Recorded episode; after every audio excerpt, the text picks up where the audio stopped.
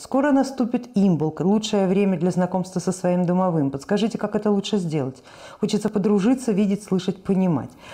А, то, что есть такое желание, это уже полдела. Лучше, конечно, хорошо это делать именно на языческие праздники. А, коих, как известно, 8 языческих праздников в течение года. Также еще очень хорошее время, 10 февраля, день рождения домового, также считается хорошим контактом персонального, э, персональной связи с домовым. А домовой становится понятен и виден э, тогда, когда он, ну, грубо говоря, сыт. Любая информационная структура, она становится более доступной к контакту, когда она наполнена энергией, когда она не высохшая. Поэтому, конечно, домового следует кормить, коллеги, кормить его следует. Кашей с маслом, с молоком. А, желательно делать это регулярно. На день рождения, 10 февраля, домовому принято дарить подарки – то, что он любит. В зависимости от характера домового. Если это детское домовое сознание, э, это игрушки. Если это взрослое, умудренное опытом домовое сознание, то это что-нибудь посерьезнее. Водочку с огурчиком, например. Там, ну, такое. Угощенец.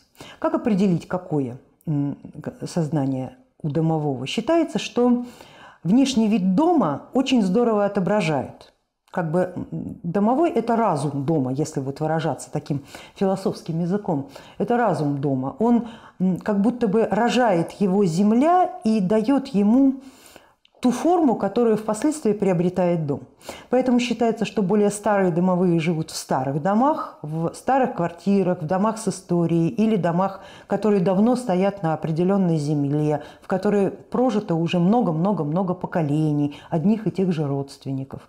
Или построен он также достаточно давно и имеет какую-то приличную человеческую историю. Можно с уверенностью сказать, что, во-первых, домовой в этом доме есть, потому что есть дома без домового, э, и по ним это, кстати, очень сильно заметно. Это такой пустынный дом с разрухой, в котором ничего не работает и жить не хочется.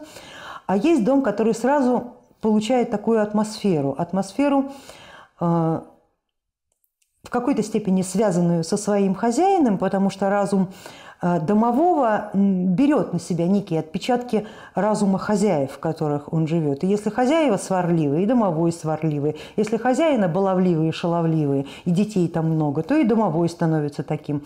Э, смотрите, как ведут себя животные в доме. Животные, потому что видят и чувствуют домовых лучше, чем люди обычные.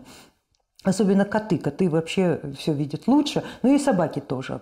Коты э, с домовыми обычно очень хорошо дружат. Недаром котов называют э, животными домового. То есть скот домового – это кот. Э, они, он за ним ухаживает, они с ними играют. И вот как ведет себя домовой, э, очень много говорит о возрасте и о характере самого, вернее, как ведет себя кот. Очень э, много говорит о возрасте и характере самого домового. Старый он, молодой, баловливый, шаловливый, любит людей, не любит людей, нравитесь вы ему, не нравитесь вы ему. Все чувствуется и по атмосфере дома, и по поведению животных, и по вашему собственному состоянию. Когда домовой выживает человека из дома, это тоже очень сильно видно. Во-первых, он ночами спать не дает, он э, мучает, он насылает плохие сны. Повод, так сказать, задуматься для того, чтобы задобрить домового. Но и по состоянию дома. Попробуйте в состоянии медитации как бы растянуть свое сознание на весь дом и представить, что дом – это вы – вот стены дома – это ваше тело или стены квартиры. А, его свет – это ваши глаза, а, его пол – это ваши ноги. Вот просто вот почувствовать, стать этим домом, физически стать. И почувствовать, где бьется у этого дома сердце, где есть живой элемент. Вот такой действительно живой, как вот кусочек жизни, кусочек искорка в вашем теле, так и в доме тоже есть вот этот маленький живой элемент. Попробуйте его почувствовать, потянуться к нему со своим, разум, своим разумом, как вот к собственному сердцу, и попробовать почувствовать его биение, его дыхание, его поведение, его настроение.